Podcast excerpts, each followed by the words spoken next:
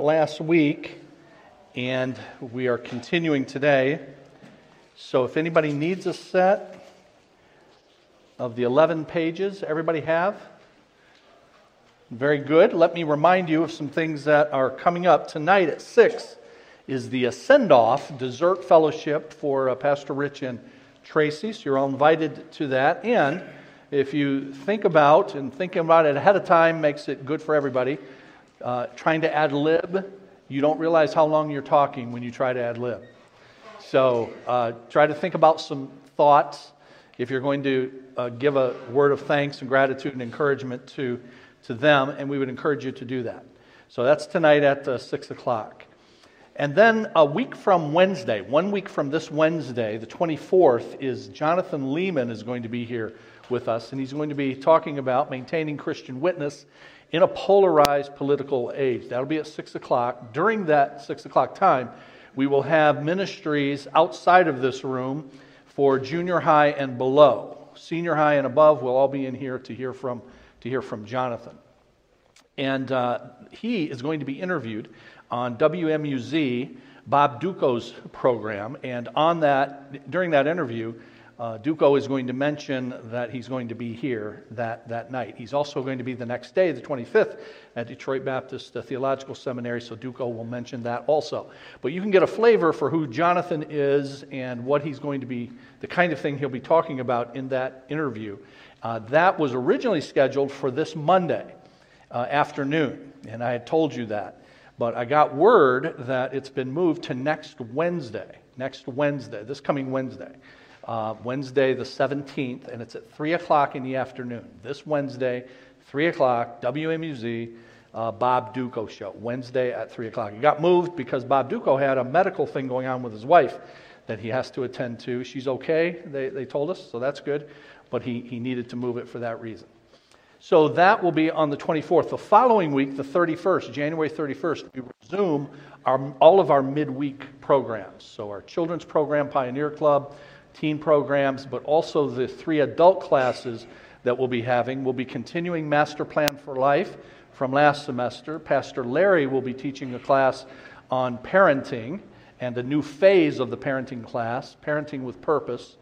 So if you didn't attend the first last semester, you can jump in, you can jump in here because this is a new section. And then we'll have a third class for any who don't fit into those. Between the Testaments, Dr. Combs who's relocated to Virginia, as you know, but we're still going to try to get work out of him. And he's going to be on the TV screen live, and you'll be able to interact with him. So if you're in that class, it's not just a recording that you're listening to, it's him live, and you'll be able to ask questions and interact with him. It's a fascinating class about how, uh, between the end of the Old Testament and beginning of the New Testament, that 400 years in between, how God set the stage, set everything up culturally, religiously, uh, politically for the coming of the Messiah. So you'll, you'll love that class if you're able to take it. Our next newcomers orientation is for four Sundays in a row. It is March the 3rd, and then the next three Sundays after that through the 24th. So if you've never taken our newcomers orientation, then that's a prerequisite to becoming a member of our church. So we encourage you to uh, mark that on your calendar. It's during this hour, starting the first week of March. And then the last week of March, the last Sunday in March, is the 31st. That is Easter uh, this year. We'll just have one service at 10:30 on that day. All right, page one of the notes that we, we got to page three last week, so I'm just going to quickly remind you as to what we discussed in pages uh, one, uh, one through two. But down at the bottom of page one, in that last paragraph, I say, Failure to identify what elements and therefore ministries are common to all disciples results in a smorgasbord of offerings that are deemed of equal importance where one just chooses those they like and or can can engage. So here's what I said last week about that. Well, what that means is that it's important for a church to have ministries that are clearly identified as for everyone. That if you're going to be a maturing disciple of Christ, then we're offering you ministries in order to help you in the areas of discipleship that every follower of Christ needs to be engaged in. Doesn't matter if you're male or female, doesn't matter if you're married or not, doesn't matter if you are married but don't have children or don't have children. These are for every disciple. And that's represented in the chart just above the paragraph there. That's why our spiritual growth process, this chart that you've seen a lot, I show it in the notebook in our newcomers orientation. I put it on the screen uh, as part of the State of the Church address uh, here in the last couple of weeks during the first hour messages. You see this a lot. And that chart embodies the three objectives that we believe God has given to His church. We call them learn, love, and live. And we offer ministries under each of those three learn, love, and live that are for everybody. So it doesn't matter your demographic. It means I encourage you strongly to be involved in all of these because they are all for all followers of Christ, uh, all disciples. However, there are other kinds of ministries that a church can and should have if, it, if it's able that do deal with people that are in certain demographics. So I mentioned on our midweek program that's starting up a week from Wednesday that Pastor Larry is doing a class on parenting. Not everybody is, is a parent, but for those that are, the Bible has some instruction about that that we want to give to our people in a very practical and, and helpful way. So look at the top of page two, if you would. I say such ministries like men's ministry, women's ministry, parenting ministry, marriage ministry, as important and beneficial as they are, are by their nature targeted to subgroups within the body and are offered and used to the extent that they are, are helpful. So when you hear us announce heart to heart women's meetings, when you hear us announce entrusted for uh, mothers of young, of young children, when you hear us announce the men's, men's ministry offerings, you should not equate those with the ministries that are on the chart on page one. Those are things that are offered to you if you fit into those categories and you find them helpful. And you're never going to find us putting a bunch of pressure on you to take uh, things that are ancillary, supplemental. They're designed to help you. If you don't, if you don't need help with parenting, then volunteer to teach the parenting class for us. If you, if you don't need help with your marriage, well, then you don't have to, you know, you don't have to do any of those. And we're not going to pressure you to do them. But we do know that those are all areas where there is, in any relationship, uh, sets of relationship struggles, and we want to offer help for those, and so we do. So we want to differentiate between those. So the last line in that top paragraph the church's ministry must distinguish between common roles for all disciples and individual vocations for some. And I mentioned last week, I'm using that word vocations. It's from the Latin word vox, which means voice or calling. And if you then are married, you're called to be a husband or, or wife. If you have children, then you, you're called to be a, a parent. So those are individual callings that not all of us have. But all of us, as disciples of Christ, have common roles that we are to play, and that's why we offer those common ministries that are depicted on page one. Roles, vocations, and phases. This flows out of our church's theme verse, which is Colossians 1:28. We have it for you at the top of page 2. He is the one we proclaim, admonishing and teaching everyone with all wisdom, so that we may present everyone fully mature in Christ. That fully mature piece. If that's our objective, then we want to offer, as a full service church, ministries that help everybody get there. Get there in their common calling, but then in their individual callings, if they're parents, if, they're, if they are uh, married, if, uh, if you're a man or if you're a woman. In all of those, there are particular struggles that we uh, can and do have that we want to help you with. And that's why we call this then full service church. We want to offer ministry to everybody, no matter where they are. The common roles, I say under that verse, and individual vocations for each disciple are carried out over time, progressively, and often predictably. We each go through phases of life during which our advance in godliness is to be enhanced, but which, if not negotiated well, can retard our growth. It's a mouthful, but what we're saying is this that as you grow in the Lord, you do that over time, And over time, in the, in the normal course of life, all of us go through particular phases, transitions, that if we don't make those transitions well, they can, they can result in a couple of steps back in our progress rather than us moving forward. And so we recognize that. And because we recognize that, last sentence in that paragraph to present one fully mature, you see that means the church will seek to help with those transitions before they occur. As she, the church, shares her collective wisdom for the spiritual benefit of those entering a new stage. We call that, middle of page two, proactive discipleship. You're discipling someone in how to handle the next phase of life before they get to it.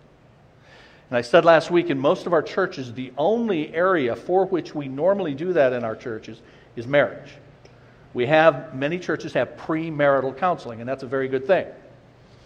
But it's the only thing that most of us have a pre, proactive set of counseling, instruction, and resources and support from other people that have been through it. Marriage is generally the only one we have for that. What we're trying to do with our proactive, full service church discipleship is to have that at every, at every stage. So that's what we mean by proactive. And over these next few weeks, I want to roll that, roll that out. But then there is, along the way, not just the natural phases and stages that we all encounter, young adult, just young adulthood, going into junior high, having a junior higher, right? Uh, having your first child. Uh, some people, you know, have their first child and they don't have a support network because they may not live near uh, their, their parents. And so the church becomes their, their family of sorts. And we have lots of experience to, to help with that. Um, midlife, sometimes midlife crisis we hear about, right? Uh, retirement and how to handle retirement, empty nest. There's lots of these common phases that people, people go through that we can proactively prepare them for. But then, as you do that, there's not only that, but there are the curveballs that you're thrown in life. Curveballs from just being in a fallen world. Sometimes these curveballs are a result of what you or I did in our own sin. We did things that have made life more difficult for us because of the choices that we've made.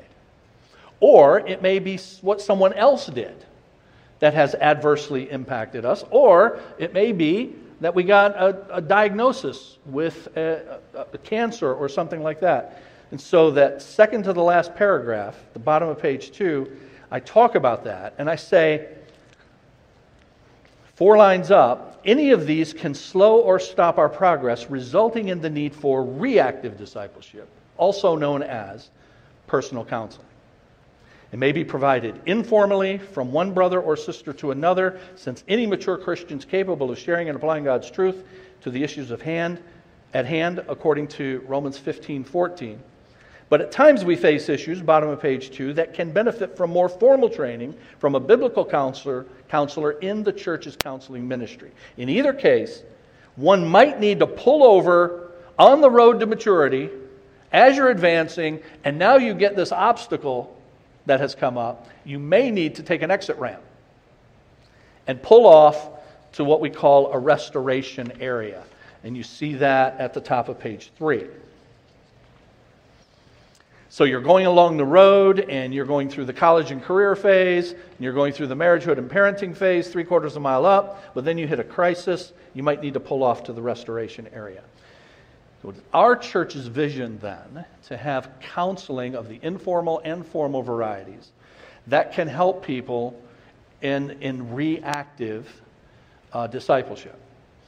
And I mentioned last week, if we only do the formal variety, then what will happen is that the, the ministry of brother to brother, sister to sister, will slow and, and perhaps cease because we think we've got a professional group of people who do that. And we don't want that to happen. We want the trained group of people. But we don't want that to be the only reactive counseling that goes on. We want that informal variety to be going on a lot, involving a lot of people. So even if you are not part of the future counseling ministry, Uh, we definitely want you to be part of the informal counseling ministry, and we'll tell you about ways that you can, you can do that. All right, so that is the vision. That's what we're trying to do. Now, middle of page three, we left off with learning, loving, and living in the first century. So, what I want to do here, and over the remaining pages, there are, you have 11 pages. And, and what these pages document is I didn't, make, I didn't make this up. That's really, you could, you could call this lesson Ken didn't make this up. Okay? I want, you to, I want you to see that there's first and foremost biblical precedent for what we're trying to do. And then I want you to see that in the history of the church, the church has sought ways to try to disciple people and advance them. And what we're trying to do is kind of an updated version of that for our context, for our time and, and setting. So, middle of page three learning, loving, and living in the first century. Remember, those are our three objectives for our church's mission statement. CBC exists to help people learn about God, love Him and others, live for His purpose. First century. The Bible describes the first church in Jerusalem in terms clearly designed as commendation and therefore worthy of imitation. This is Acts 2. This is the chapter, Acts chapter 2, where the very first church in the universe was started in that chapter. And it's the only one that exists. And when Luke, who wrote the book of Acts, gets toward the end of Acts chapter 2, he makes some summary comments about this first church in its early days. And these are, these are comments of commendation. These are the good things about this church. And because they are that, they are worthy then of imitation by churches like ours. That's what I'm saying. And here's what Luke said They devoted themselves to the apostles' teaching. You guys see learn there? So I have in brackets there. And they devoted themselves to fellowship. That's the love others piece. Learn, love, love him and others. To the breaking of bread and to prayer. Everyone was filled with awe at the many wonders and signs performed. Notice these next three words by the apostles. In Scripture, you most often find the apostles are the ones who are at the center of the miraculous signs and wonders that go on because the apostles had special gifting. That's why they're in a separate category called apostles. But all the believers, that third line, were together and they had everything in common. Again, they're demonstrating their love for one another. They, they even sold property, property and possessions to give to anyone who had need. So that's showing love. It's also living for God's purpose because it is, it is bearing witness of the love that Christians have for one another to an onlooking world. And remember in John 13 35, Jesus said, By this will all men know that you are my followers if you love one another. And then it says, Every day they continued to meet together in the temple courts, love Him, worship they broke bread in their homes and they ate together with glad and sincere hearts, praising God and enjoying the favor of all the people. So there's an evangelistic effect here, living for his purpose, and the Lord added to their number daily those who are being saved. So we culled this idea, came up with our own words, and you know, started them all with an L, so they're easy to remember, learn, love, and live. But we didn't make it up. This is what you see the early church being commended for doing. And this passage, that bottom paragraph, provides in concise fashion the functions of learn, love, and live that the church is to perform. But, as you've heard me say in the past, the book of Acts makes clear that the forms by which these are carried out varied. And those can and must vary for us in our culture too. So, why didn't God, in addition to telling you what to do, tell us in Scripture precisely how to do it? Well, the Bible doesn't tell us that either. So the Bible doesn't tell us how to do it, and it doesn't tell us why it doesn't tell us how to do it. Here's my theory on why the Bible doesn't say, here's how you need to implement, learn, love, and live across the board for all ages, no matter where you are. And that's because how that looks is different depending on the culture you're in. How loving other people looks is different depending on the culture you're in. When we send missionaries out to other cultures, one of the things they have to do is learn the place they're going to so that they're still going to do all three of these learn, love, and live. They just have to figure out how in that culture that needs to look. And so, over 2,000 years, those same things have been done, but they've been done in different ways because they were at different times and at different places. And so, my theory is the reason God didn't say you have to do it this way is because a particular way isn't going to fly in every place and at every time in the world that God is using us to reach through the Great Commission. So, this passage gives us the functions, what we're to do, but not the forms. As one surveys, third line down, the New Testament, he finds that it's filled with directives regarding the functions, but it's short on the specifics, the forms that are necessary. So, for instance, the Bible tells us famously in Hebrews 10:25, "Do not give up meeting together, but let us encourage one another." And so it tells us what we're to do meet regularly and encourage. But it doesn't tell us how we're supposed to, to go about that. So, top of page four, we're going to see some other examples of that. So, since the Bible is, as we'll prove at the top of page four, since the Bible is short on how you do it, it's short on the forms, then what church leadership, what churches need to do, is understand the what we're supposed to do, the functions, learn, love, and live. And then carefully structure the ministry in a way that provides this is one of my favorite words when thinking about this it provides environments for these things to flourish. Environments where learning, loving, and living can flourish.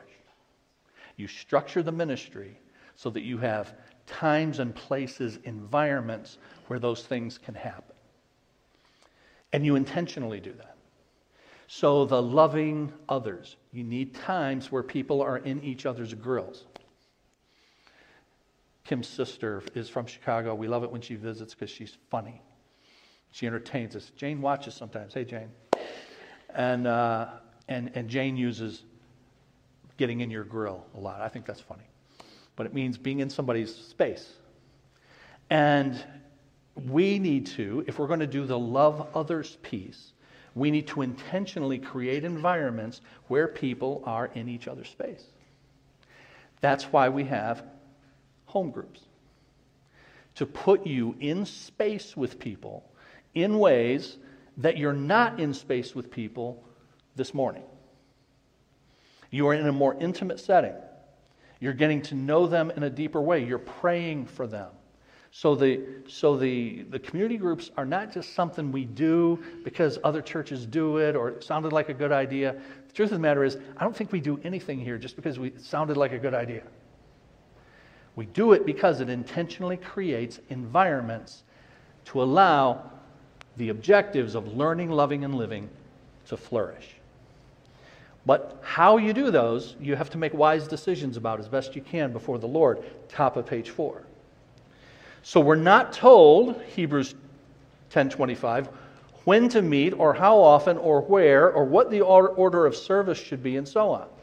We're given illustrations of these in the New Testament, but it's impossible to derive universal ways to carry out these functions, forms to carry out these functions. In fact, with regard to those ways, those forms, Here's what you find in the New Testament the functions are most often given without any direction on how to do it. The ones that are given on how to do it are often partial and incomplete. So you've got Acts 5:42. We're told that the apostles taught. So the learning function is happening because they're teaching. That's the, fu- the function. And they did it, we're told, from house to house. That's the way they did it. That's the form. But we're not told whether they taught in every house or just some, whether they taught believers and unbelievers, whether they were inside or outside the house, whether the neighbors were invited. We're, a whole host of things we're not told about that. So it's partial and incomplete.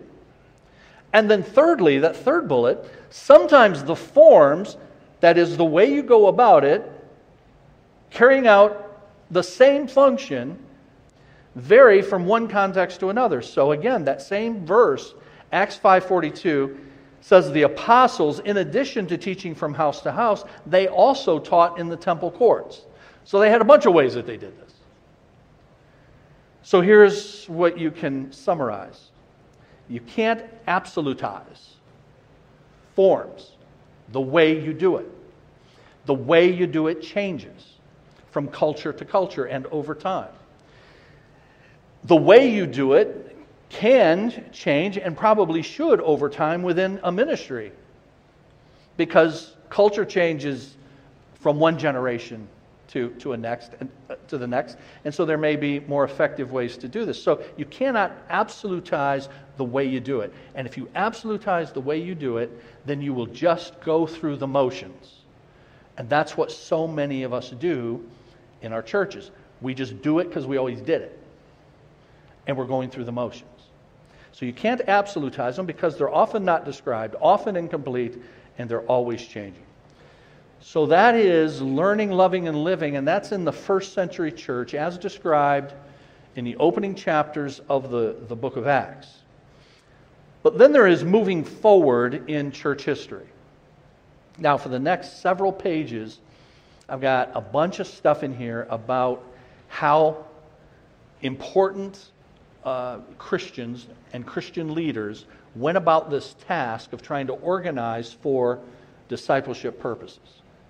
If you're not into history, these next 19 minutes could be a little tough, rough on you, okay? So I'm just giving you fair warning. If you nod off, I probably will not call you out, but I, but I can't guarantee it, okay?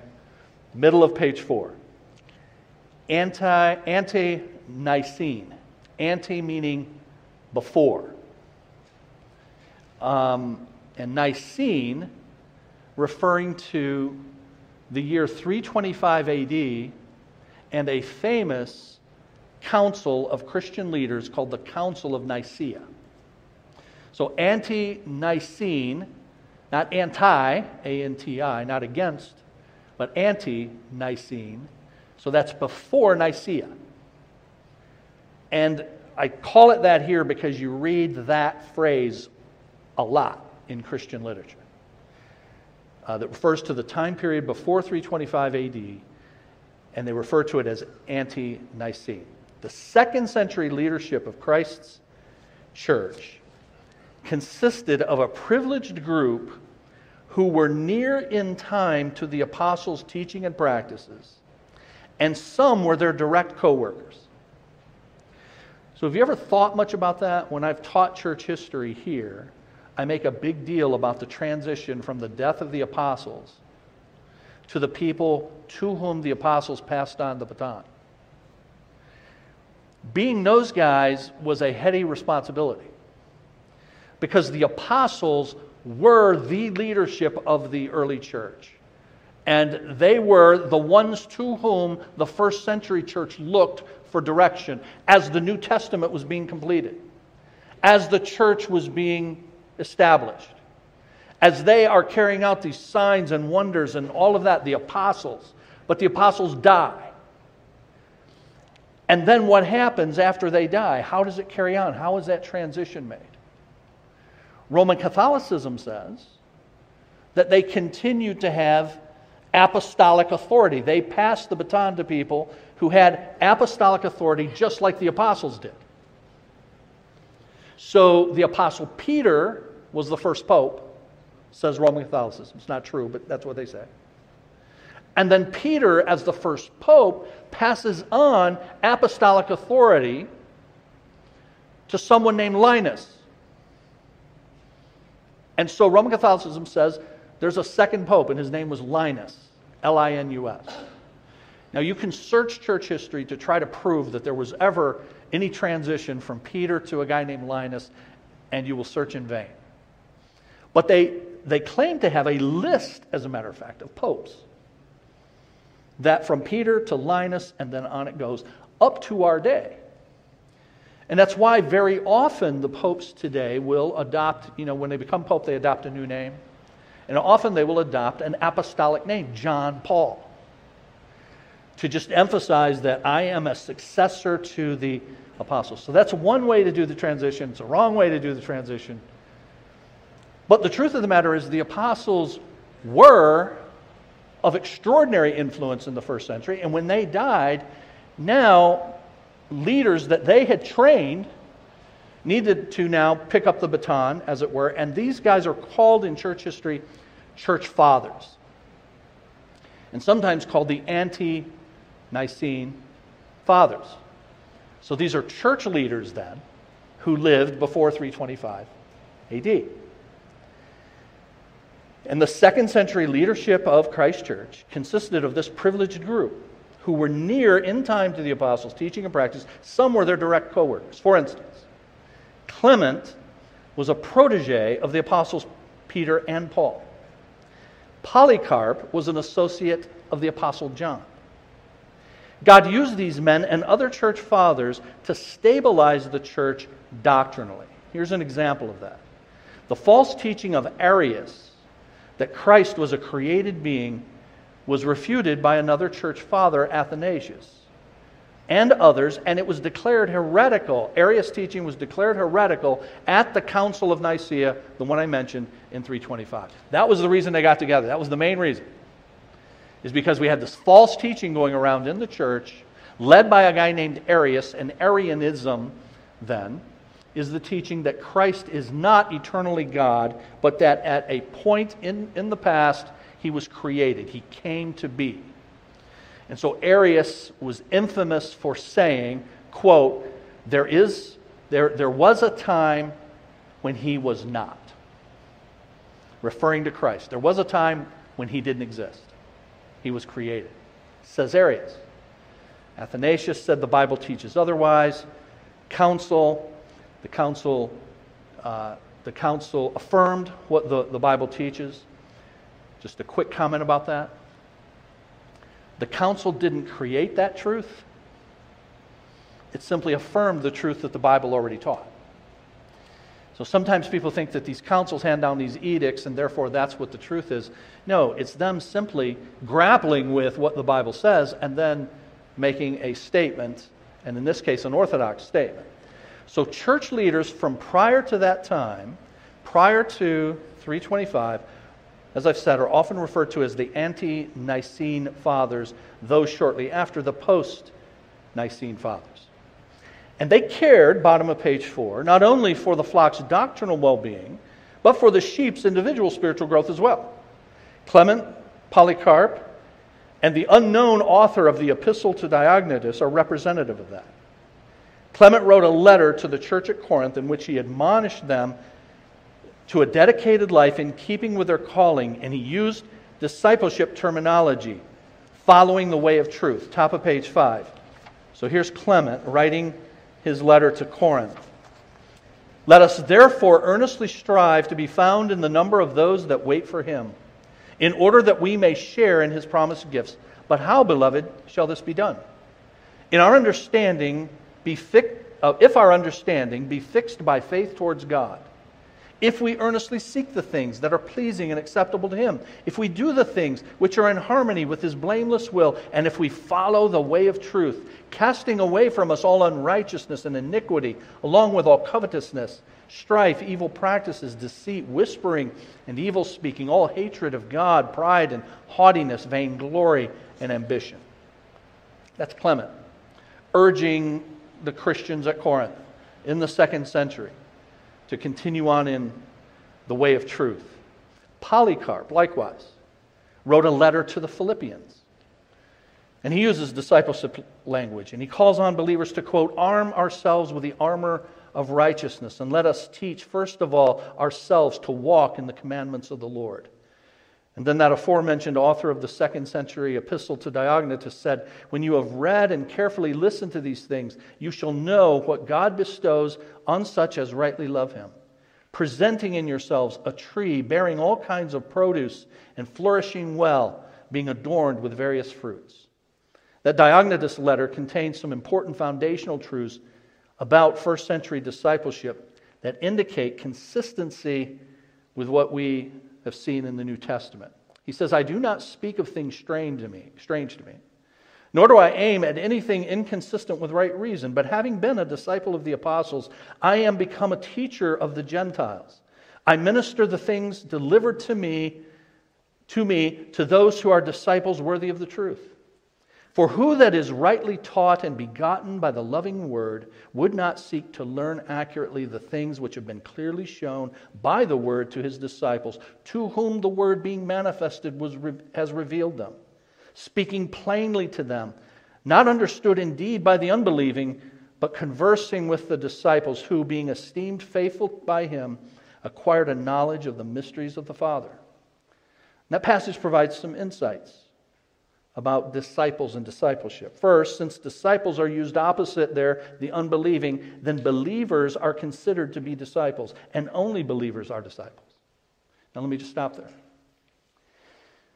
The Bible teaches that. And now you have someone in the second century following on what the Bible taught that every believer is a disciple. Every believer is a follower of Christ. In the book of Acts, the words believer and disciple are synonyms. So, contrary to what some have done in the church, including in, in, in, my, in my lifetime, teachers out there today who make a distinction between being a believer and being a disciple. In fact, when we get to page 11, I'll show you how that developed. That there's, that there's this disjunction that developed in the minds of some people between those who have come to Christ and therefore have a salvation, but then they're not necessarily disciples, followers of Christ. And the Bible teaches that if you profess Christ, you're a follower of Christ. You are a disciple. If you're a believer, you are a disciple. And there is no gap be- between them. And this makes that, makes that clear.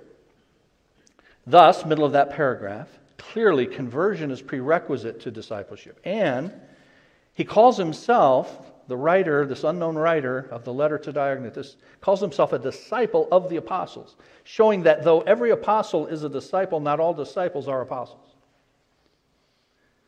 That's why when I talk about the apostles, I usually don't say like the 12 disciples.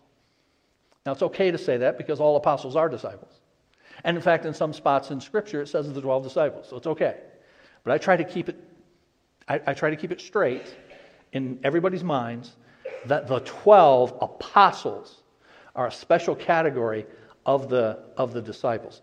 And here, the, this guy acknowledges that he's a disciple of the apostles, and not all disciples are. The apostles had, I say here, a unique role to play in the establishment of the church. So there are some of the early church fathers. You've got Clement, you've got Polycarp. But among those earliest church fathers, Ignatius stands out. While some contend that he was a disciple of Peter, Paul, John, or all three, evidence for those first two is really quite meager, and an association with John really cannot be proved. But there is little doubt that he did, in fact, make the acquaintance of Polycarp, and that his years, Ignatius' years, overlapped those of the Apostle John. So here's a guy, Ignatius, who is a Christian and he is an early Christian leader who is, lives at the end of the first century into the beginning of the second. And so he knew Polycarp, who was a disciple of John, and his years overlapped with those of John himself. And Ignatius, top of page six, uses discipleship terminology more frequently than any other apostolic father, revealing the most important information about the development of discipleship in the days of the early church. One writer summarizes what he believed, what Ignatius believed about conversion and discipleship. Conversion is the point at which one becomes a disciple, but true disciples will continue to grow in discipleship. And he clarifies that Ignatius understood that, quote, this is not to say that disciples will always obey perfectly. At times, disciples will be wayward and will need to be brought back into line. Get this Ignatius warned his friend Polycarp that there will be disobedient disciples at times, and, quote, he says this to Polycarp it's of no credit to you if you're fond of good pupils. Rather, by your gentleness, subdue those who are annoying. Well, that's a classic. And so, and what, but what he's saying is hey, Polycarp, as Christian leaders, we take all comers, all the people who have come to Jesus, and in all of their struggles and in all of their stumbles, that we seek to see them make progress. And if it were just the steady progression in growing in Christ without any stumbling, without any two steps forward and one step back, that would be beautiful. But the truth is, that's not the Christian life. So, Polycarp, that's what we're called, called to do. Therefore, the apostolic fathers, as exemplified by Ignatius, viewed discipleship as indeed a process. Although a Christian becomes a disciple through conversion, the life of a disciple is not a static phenomenon. Discipleship means growth and progress toward the goal of becoming more like Jesus. Simply by using the term disciple, the authors conjure up an image of the Christian who's a committed follower of Jesus. To be a true disciple means that a person has made a definite conversion commitment to follow Jesus. And it's expected that the person who makes that commitment will carry it through to completion. A practical outworking of a discipleship process is referenced in a historical document called Apostolic Tradition. It's widely attributed to Hippolytus of Rome from the early third century. Early third century, that would be the early 200s In which it suggested that those who, who, that those accepted into the fellowship of the church must first be examined regarding testimony and character and be instructed, now get this, for a period of up to three years. Instruction for neophytes, that's just new believers, at that time consisted of a broad range of teaching in systematic theology, including theology proper, Christology, pneumatology, soteriology, etc. Let me just stop there. That's part of the reason that we have a class called Master Plan for Life. That I have told you is a systematic theology for regular people. And it covers the categories of systematic theology theology proper, the doctrine of Christ, pneumatology, the doctrine of the Spirit, soteriology, the doctrine of salvation. And so when I said, look, Ken didn't make this up, it's based upon what the scriptures teach, and then it was carried out by people smarter than me a long time ago. And so that is the ante Nicene church fathers and how some of them pursued discipleship. But then you have post Nicene uh, discipleship after 325 and how that happened. And so I'd like for us to see that uh, next week. And then in the weeks after that, I want us to see how we are going to seek to become a fuller service church than we even are now.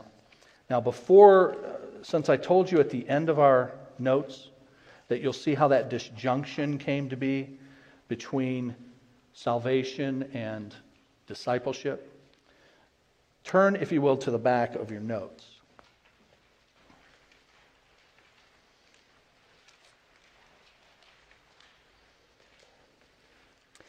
Page 10, second to the last page. And on that page, we're talking about some people historically called the Moravians who uh, developed and adhered to something called pietism.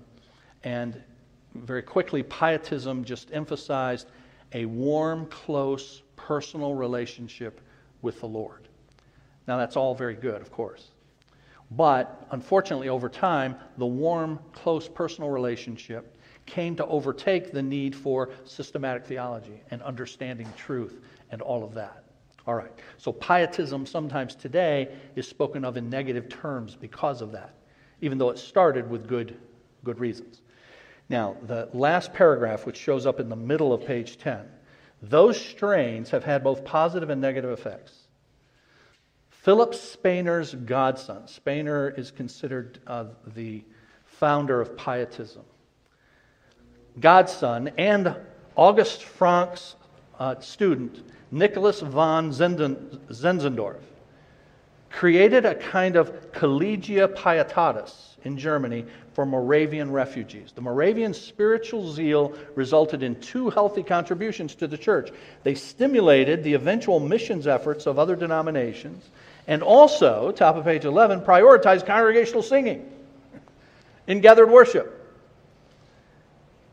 And they are also responsible humanly for the salvation of none other than John Wesley. Some of you know that name from church history. He's the founder of the, the Methodists. But here's what happened with Wesley. With Wesley, a theological shift occurred that would have profound and ultimately negative effects on discipleship. In particular, as Combs says, so here I am quoting Combs in Virginia, our beloved former elder, Dr. Combs. He says John Wesley invented the doctrine of a second sanctifying work of grace. Wesley's view of sanctification has been transmitted in our day through the influence of important individuals and movements Charles Finney, Asa Mahan, Phoebe Palmer, the Higher Life Movement, and the Keswick, that's the way that's pronounced, Keswick, the W is silent, or Victorious Life Movement. The second work of grace is variously designated as baptism of the Holy Spirit, filling with the Spirit, an active dedication, a crisis experience, second blessing, and on it goes.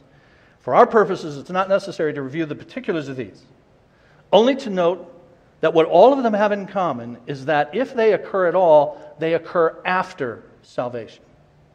Thus, one's growth in holiness depends on a spiritual experience in addition to being born again, regeneration. And what we're saying there is that's false.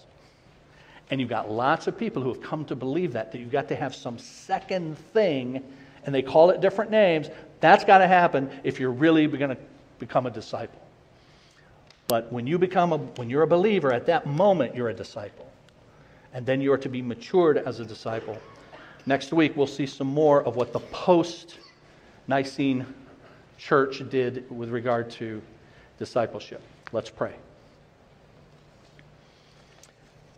Father, thank you for the blessings of today. We thank you for, in our first hour, the opportunity to be reminded of what a faithful life looks like. Thank you for laying that out for us in the lives of your servants Aquila and Priscilla. And thank you for giving us the privilege of being able to see it up close in our dear friends, Pastor Rich and, and Tracy. So thank you for that. Thank you for this time and the opportunity to see what you have said in your word about your church's role in creating environments for people to be built up in the faith and to grow in Christ, and to see what servants from the past have done in order to try to implement that. Lord, grant us wisdom here as we seek to be a full service church, meeting the needs of all of your people at every stage of life so that we can grow in and please you. We ask you to go with us this week.